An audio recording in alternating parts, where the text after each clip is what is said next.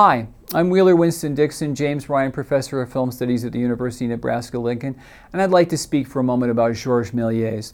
Georges Méliès uh, is the pioneer of motion picture special effects.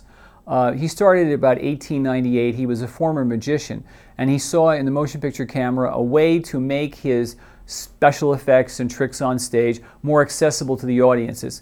His films are not particularly long on plot, particularly early ones, but they invented things like, for example, stop motion, mattes, where one image is enclosed inside another, superimposition, dissolves. Um, all of these special effects basically initiate with Georges Méliès. His most famous film is A Trip to the Moon, made in 1902, which has been parodied countless times and even referenced in a video by the Smashing Pumpkins, which basically shows a, a trip to the moon by a group of scientists and more or less is the prototype of the modern science fiction film.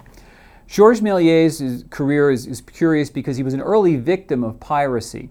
Um, his films were basically copied all around the world because it was much cheaper to just buy a print of a film at that point, keep it, and use it. And so these pirated versions basically are what survive today. Because although Méliès was a brilliant cinematographer and fantastic set designer, he built most of his own sets and created amazing special effects, which were really unrivaled until King Kong in the 1930s. He was a terrible businessman. And so that all of his negatives were ultimately put into storage. And then when he couldn't pay the storage bill, the, the films were burned and melted down for their silver nitrate content. And if it weren't for the pirated versions of Georges Méliès' films, none of them would survive. Méliès himself, of course, did not survive this, this blow to his career in his company's star film.